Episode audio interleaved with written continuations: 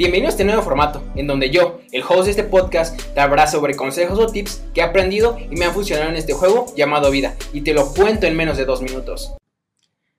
Memorias de un artista. Esta disciplina surgió en Grecia. Consiste en que los grandes pensadores, a un lado de su cama, tenían una libreta, donde antes de dormir escribían todo lo que tenían en la mente. La vaciaban y escribiendo sus ideas o pensamientos que tuvieron en algún momento del día.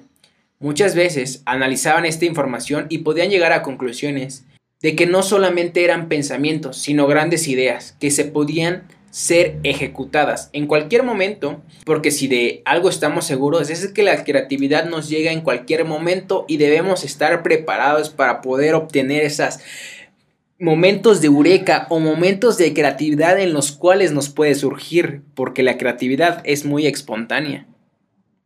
Y recuerda, no nos hacemos responsables de daño psicológico que este contenido te pueda causar. Y si te gusta este formato, no olvides compartirlo.